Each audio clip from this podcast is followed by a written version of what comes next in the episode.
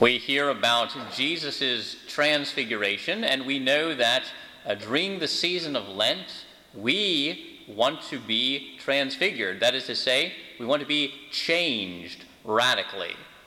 And one of the great ways that we can use, one of the great tools that we can use to be changed radically during this season is the sacrament of penance. It is through the sacrament of penance that we experience a lot of change and conversion. Now, maybe you go to confession every week. Maybe you haven't been to confession in 30 years, in 40 years. It doesn't matter. This sacrament is a great experience. Not only do we receive the forgiveness of our sins, we have the blood, the saving blood of Jesus Christ, as we think about his suffering and death, poured out upon us, but we also receive, the banishment of all of our fears and anxieties, the healing of our emotional wounds, the healing of our psychological wounds, spiritual wounds, of course, all these great things. You always leave the sacrament of penance feeling like a new person, because indeed, you have been remade. So I want to give you all a tool, or at least remind you of a tool that you can use. Now, again, maybe you don't just use this for the sacrament of penance. You can use this throughout your whole life to build your spirituality in your daily prayers, at the end of the day when you do your nightly examination of conscience. But it is the prayer, the act of contrition. We should all know the act of contrition. Of course, one of the big reasons that people don't like to come to confession is because they say, I don't remember the act of contrition. Well, guess what? It's on the wall. You don't have to remember it. But it is a great tool to help us enter into our spirituality, especially the spirituality of the sacrament of penance. So let's remind ourselves of the act of contrition. Now, of course, there's lots of different versions, and that's fine. But this is the one that's kind of the most current. It goes like this. Oh my God, I am sorry for my sins with all my heart. In choosing to do wrong and in failing to do good, I have sinned against you, whom I should love above all things. I firmly intend with your help to do penance, to sin no more, and to avoid whatever leads me to sin. Amen. Now, see, I want to bring out of that prayer, which I'm sure you're familiar with, three elements that can really help us think about our interior life. So we begin in this prayer by saying, I am sorry for my sins with all my heart. With all my heart. Are we really? At least speaking for myself, I know there's lots of times when I go to confession and I say things, I'm like, yeah, I know I should be sorry for that. I guess I'll bring it up in confession, But am I really sorry for it? Am I sorry with all my heart, as we say in the prayer? Do I recognize that it is the Jesus Christ in his suffering and death has paid the price for my sin? That when he suffers there in the Garden of Gethsemane and takes upon himself all the sins of the world, and experiences so much anxiety that he literally sweats blood. And then, of course, all the passion and suffering that is inflicted upon him as he is crucified and dies, that is the price that he paid for my sin. I should be sorry with all my heart. The other more traditional form of the act of contrition says it this way, that I'm sorry for my sins because I dread the loss of heaven and the pains of hell. But most of all, because they offend thee, my God, right? You've heard those phrases before. So we're humans. We're always going to have mixed motivation. Yeah, we're sorry for our sins because we don't want to go to hell, because we want to go to heaven. But are we really trying to be sorry because we love God, because we love Jesus Christ most of all, just as he has loved us? So that's the first thing that stands out to me, that we should be sorry with all our hearts. Then we say, and I think we don't necessarily notice this as much too, in choosing to do wrong and in failing to do good, so that's sins of commission and omission, we say, I have sinned against you. Now, think about that, right? I mean, a lot of our sins are actually committed against other people. You did something wrong towards your wife or your husband or your children or your neighbor, or whoever it is, right? A lot of the sins that we commit are committed against other people or even just other creatures, creation itself maybe. But there is no sin that we commit against any created being, which is not at the same time a sin against God, because he is the one who made that creature. Even when it's just a sin against myself, I stayed up too late, I ate too much, whatever it is. I can't sin against myself without also sinning against God, who gave me all the virtues that I'm supposed to be exercising to not fall into those sins, right? So whenever we sin, we are sinning against God. And that's why we come to the sacrament of penance and we confess our sins to God, because he alone is the one who ultimately can forgive those sins.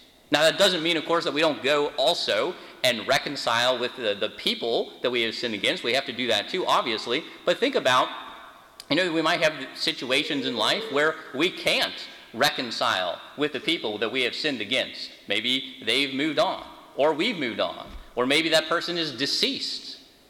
Well, we don't have to live in absolute regret, because we know that because God is God, he can forgive sin not just against himself, but he can forgive even sin against others, because they are his creatures. So we have sinned against God, we say, whom we should love above all things.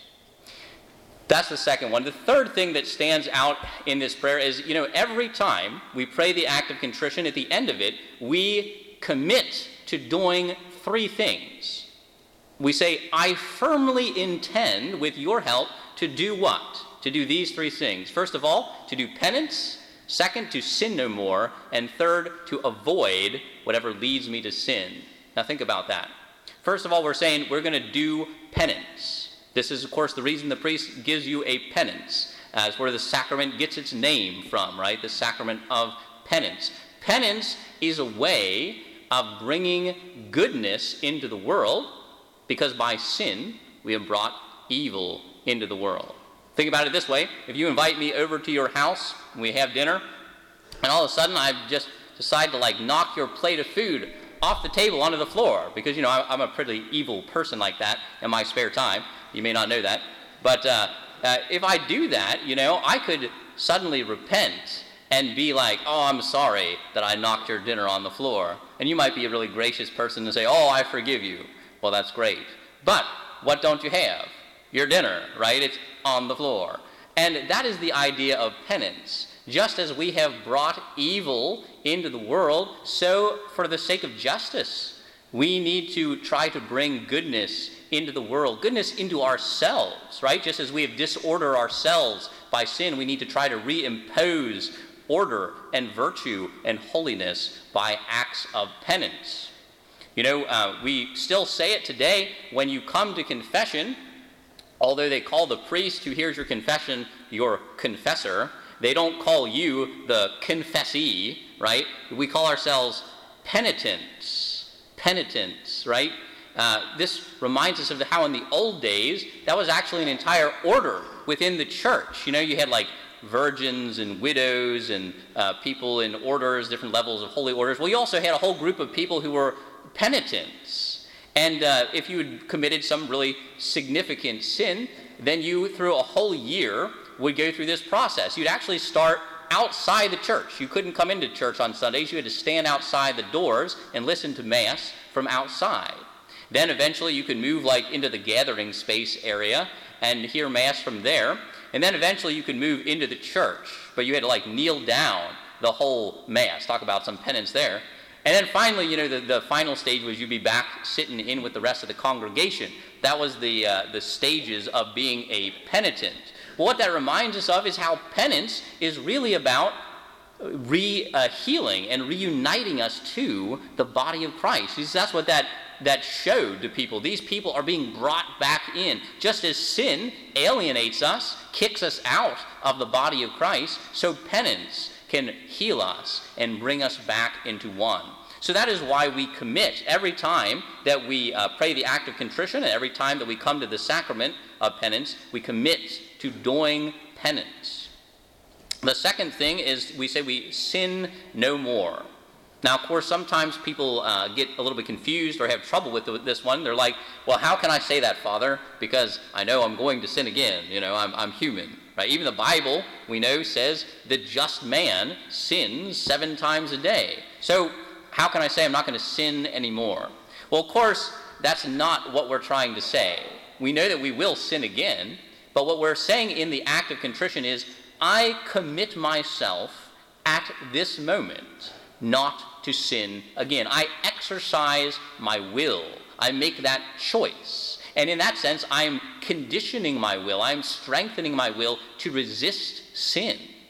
Right? And not just in the moment here, of course, like in the sacrament or in the confessional, right? It means when I go home, I'm going to make some changes. I'm not just going to do the same things again and again and again. I'm going to do something different with my cell phone, so I'm not, playing around on it when I shouldn't be. I'm going to do something different with my food, make a chart about how many calories I'm going to eat or whatever. I'm going to commit myself to prayer right now, schedule it on my calendar or set myself an alarm, right?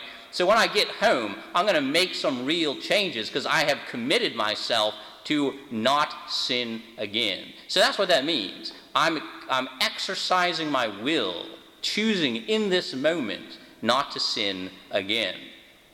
And then the third thing that we commit to is to avoid whatever leads me to sin. Or as we say, another way of saying that is to avoid the near occasions, we say. The near occasions of sin. And that just means not only am I committing to avoid sin here in this moment, but I'm going to avoid it in the future, right? I'm going to commit now while my head is clear, while I'm not involved in temptation, to doing things to prevent myself getting in that situation. When is it easier to avoid the temptation to drink too much alcohol? When I'm like looking at the 6-pack in my fridge, or when I went shopping earlier that week, right?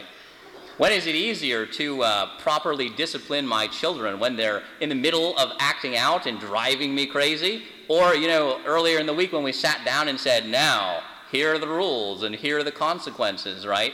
We already have it laid out before it gets emotional. So that's the idea. We want to make plans, real plans about how we're going to avoid sin in the future. And so you see that these 3 things that we are firmly intending to do, what are they about? They're about the past, the present, and the future. See, we do penance for our past sins. We now, in the moment, commit to sinning no more, and then we plan for the future to avoid what will lead us into temptation or sin. So that's what we're committing to every time that we pray the act of contrition. So let us use this great tool, the act of contrition, whether it be in the sacrament of penance or whether it be in our daily prayer life, as a way to be transfigured. So that just as Jesus is transfigured, our lives may be transfigured by being united to his.